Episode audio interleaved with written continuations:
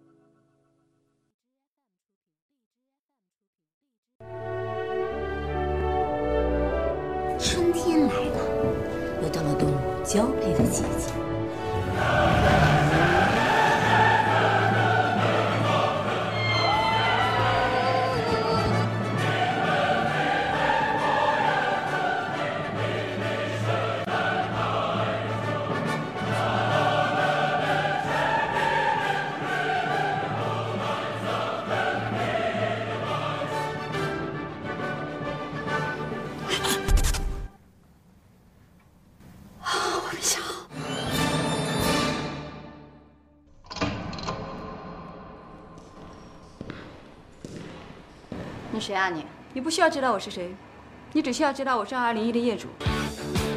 安迪是我十几年的好朋友，从来没有见过一个像她这样的女孩子。不要总是观察我、试探我、考证我。那么强还那么单纯。今天很高兴认识。我也是。同住一层楼，人家开豪车，我们得挤地铁。我都三十岁的人了。我一分钱存款都没有，我每个月还得借钱往家里汇。加房租，妈呀，我根本就没那么多钱。没事儿，姐在呢。喂，物业吗？二二零三的业主好像在开 party。大家都知道，我这次回来的目的是给我那个败家哥哥争家产。爸，嗯，我这次可是下定了天大的决心回来工作的。什么情况？我脚了，特别特别的疼。果然，这个世界是看脸的。你好，我叫邱雨嫣，这是我的简历。下一位，丑女四处碰壁。你很美啊，而且你也很可爱。许潇潇是不是有新目标了？是真的。上帝佛祖安了，我终于解放了，我终于以后不用下班再悄悄的从后门溜走了。我。那男的是谁啊？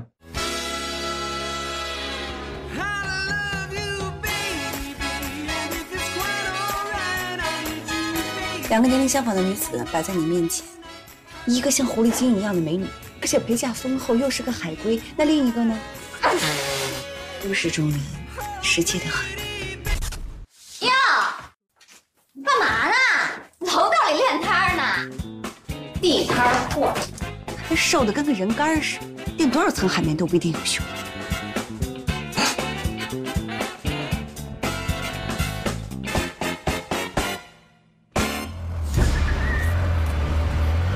安迪，你要干嘛？你停车！停车！妈，妈，故意搞我是吧？我早就搞过有头脑了？他打人怎么能打得住院呢？你说他们要敲断我的腿啊！求求你们打死他！稍一刺激，他就会发作。我每个月的工资很少，他根本就没有办法让我在上海这样的地方生存下去。你干嘛还这么看着我呀？你以为我是干什么的？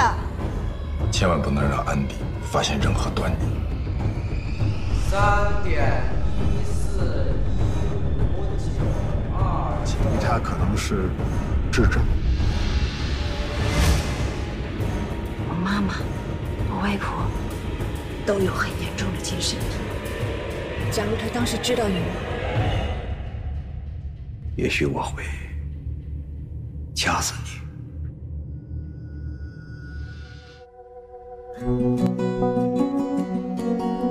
生活就是这样，不管再难。都得咬着牙挺过去。好朋友如温泉，浑身僵硬的躺进去，每一根神经都会慢慢带着幸福苏醒。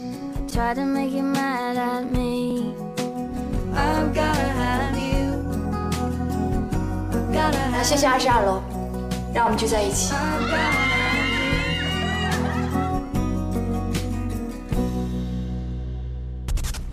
作为朋友，我恳请你离开他。绝不。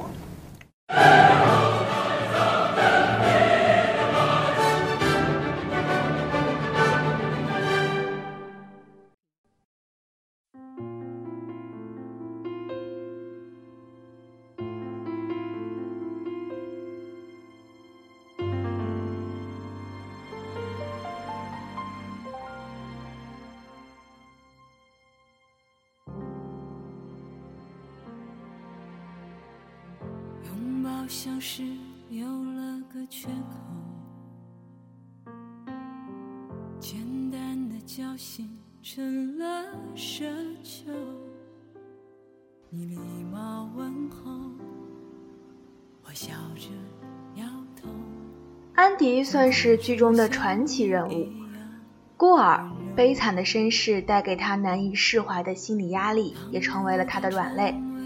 回国之后呢，他选择了烟火味十足的欢乐颂小区，成为了五个女孩中最理智也最果敢的一位。他注重效率，强调理性，他的大脑永远在飞速运转。他希望自己的人生像数学题一样有因有果，在对的时间做对的事情。很多人问我，他最后和谁在一起了？是老谭呢，还是提点？对不起了，是包奕凡。因为看上去呢，安迪与老谭一拍即合，相守多年，然而却始终只能是挚友。关于老谭的出局，主播只能说是作者刻意为之，原因就是老谭的定位就是老友而已，所以各位呢也就别再失落了。真正耐人寻味的是安迪与起点的分手。其实呢，之前主播一直以为他俩会复合的，因为和大家一样，我们都认为起点了解安迪，同时能够包容安迪，因此算得上一对佳偶。但是后来安迪戏剧性的成为了包奕凡的女朋友，只能用老谭的那句话来解释了：安迪低估了自己。没错，无论是相貌还是身材，智力还是能力，安迪足够傲视群雄。而在爱情面前，他自卑了，所以他降低标准，选择了起点。当然，起点除了相貌之外呢，没什么是配不上安迪的。但是他鼓起勇气追求安迪，又是不是因为安迪的自卑呢？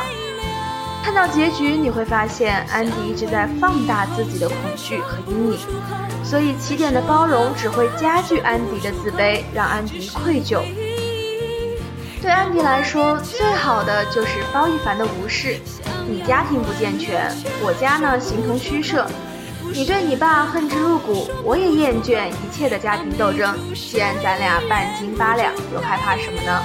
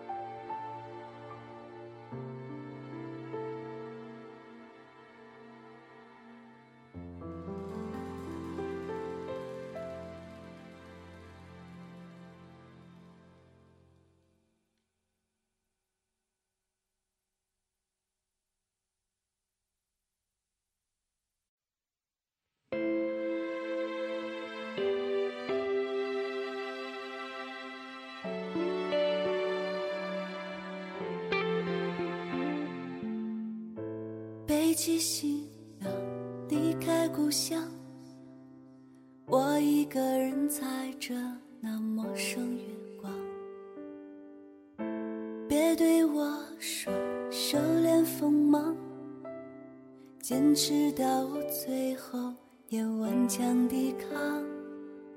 成功路上，非死即伤，但别妄想我。举手投降，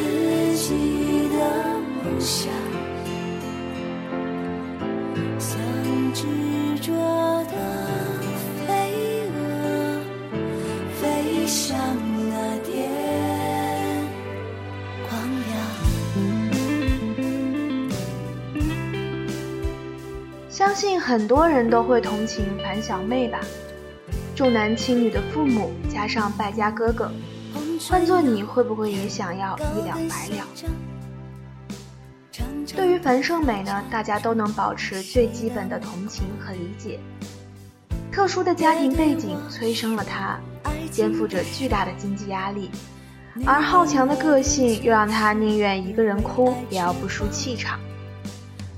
小曲坚信她是个捞女，其实未必。可能她是过度追求财富了，但是她并没有破坏别人的家庭。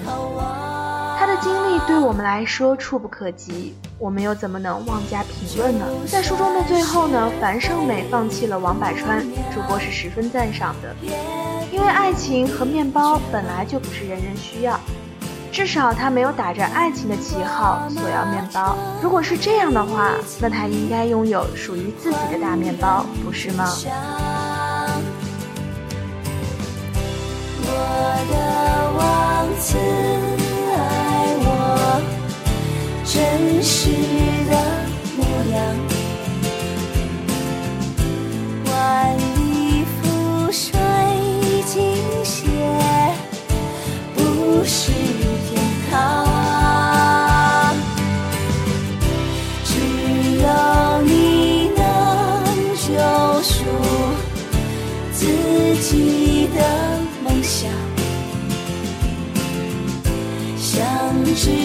执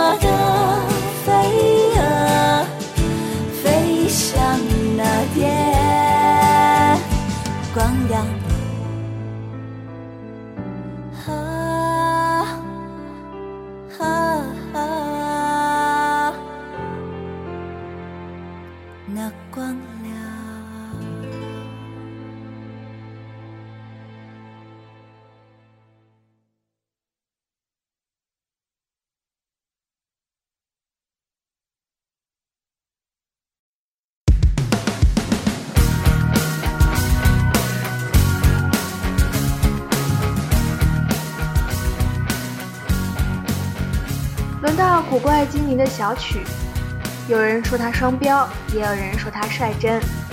老实说啊，主播身边还真没见过这么无事生非、耐不住寂寞的主。说他是瘟疫，应该不太过分吧？不管是谁，他都想管。关键是人家还有自己永远用不完的理论储备。所以呢，不管是打嘴仗还是真刀实枪，应该我们都会吃亏吧。不过他还是栽在了赵医生手里，也算是为自己闯过的祸付出代价吧。分分合合，两个人一物降一物，大概会互相折磨，白头到老吧。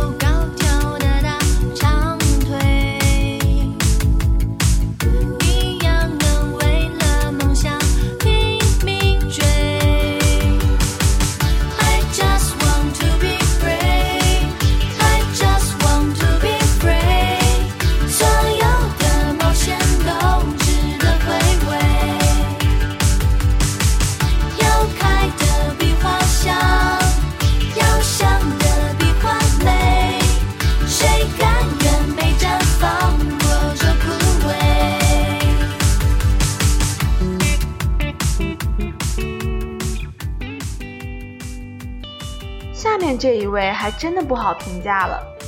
之前知道杨紫出演邱莹莹的时候，就知道她会招黑。想起来看书的时候，好像就很想屏蔽这位了吧？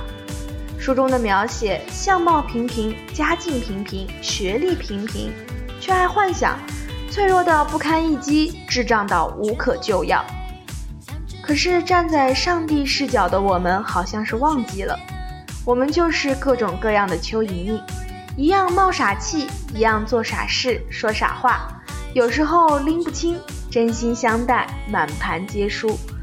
失恋又失业，双重打击依旧没能逆袭，始终固执却总是被别人指挥。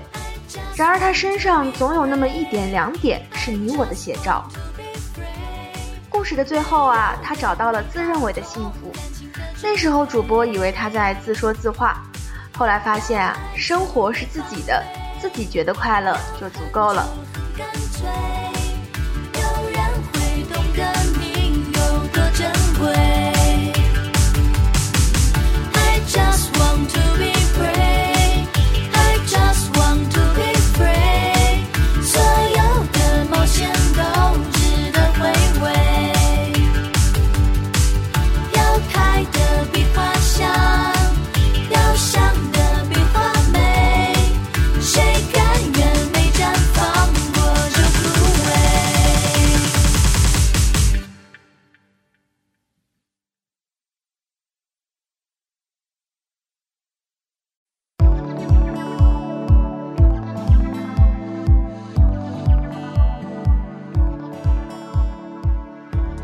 出的时候，我一直以为关雎尔是打酱油的，毕竟一开场呢，连邱莹和白主管都曾经轰轰烈烈。然而全书关雎尔都在和试用期做着搏斗，关于爱情，好像距离关雎尔很远很远。与赵医生一见钟情，却是自作多情，抱着远远站着就好的鸵鸟心理，喜欢你变成一场漫长的失恋，不疾而终。书中的他厌倦父母安排的一次次相亲，却在偶遇谢斌之后情窦初开，抛弃乖乖女的铠甲，放肆了一回。可惜谢斌远走他乡，而关雎尔怅然若失。而这好像应该也是我们最初的样子吧？职场菜鸟跌跌撞撞，小心翼翼。生怕有个闪失就一场空，对待爱情永远有最崇高的幻想，也永远不敢踏出第一步。对于父母的耳提面命，有一百个不愿意，也有一百个妥协的理由。偶尔想要摆脱，不成功便成人，当然也不会真的如何。这就是生活。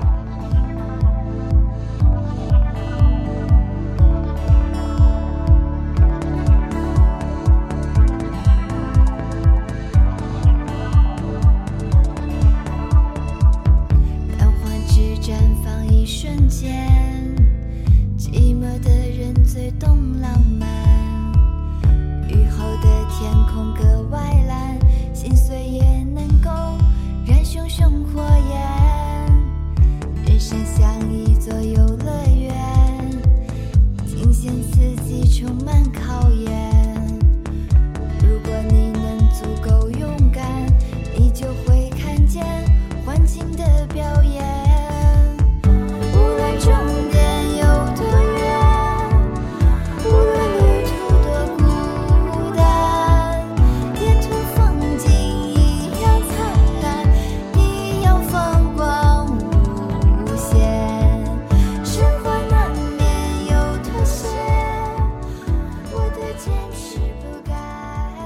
电视剧呢？有人调侃说，安迪是国家欠我一个两米八的总工。安迪设定的身份是纽约归国的高级商业精英，投资公司高管，是个高挑、美丽、气质出众的冷美人。外表冷淡，不好接触，实则是随时活在怕自己发疯的高压之下，不敢与人多做接触罢了。对数字呢极为敏感，逻辑思维强大。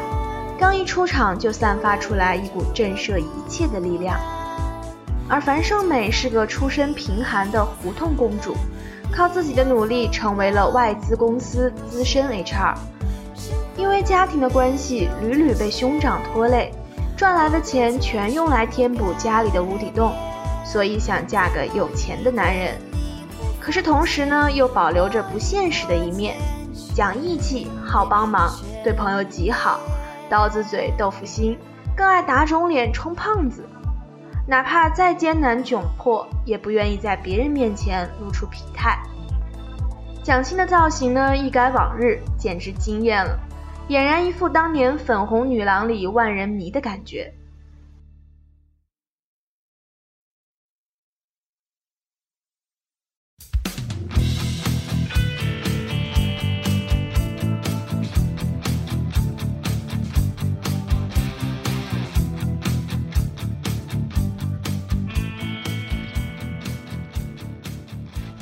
子文饰演的曲筱绡，不学无术，却人情练达，智计百出，管得了公司，搞得定男人，是人精中的战斗机，活得肆意潇洒，我行我素，能让人恨得牙痒痒，又能让人爱到心窝子里去，感觉身边有个这样的死党，永远都不会吃亏，还能收获无穷的欢乐，多好！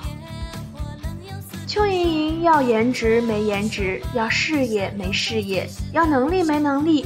做事莽撞，不顾后果，常常陷入窘境，却活得比谁都真诚。为了爱情委曲求全，为了工作拼尽全力，但只要吃到好吃的，一切烦恼立马就能烟消云散。和这样的室友一起住呢，只能印证一句话：逗逼青年欢乐多。关雎尔很普通，普通到可能都不会被注意到。二十年来一直按部就班。过着父母早就替他规划好的生活，家教良好，知理懂事，更是他一贯的标签。他不优秀，却很善良，对朋友掏心掏肺。有个这样的闺蜜，大概是一件很安心的事情，什么都不用多想，烦恼都可以倾诉，想想就觉得幸福了。五个性格迥异、生活经历截然不同的女人，碰巧住在同一个小区的同一层楼上，本来彼此都看对方不顺眼，却因为一场电梯事故组了个姐妹团。多么奇妙的人生际遇！她们乐观积极地努力生活着，共同面对生活里的磨难，携手走上成长与蜕变的道路，在早已冷漠的社会里互相汲取温暖，真正要羡慕死了。好像呢，生活就是这样，永远别说永远，现在只谈现在。我知道身边有许多人会经过，我也知道有些人稍作休息就会各奔前程。我也知道有些人会留下痕迹。我不求身边有你直到永远，只盼当你离开的时候，我们能够真诚告别。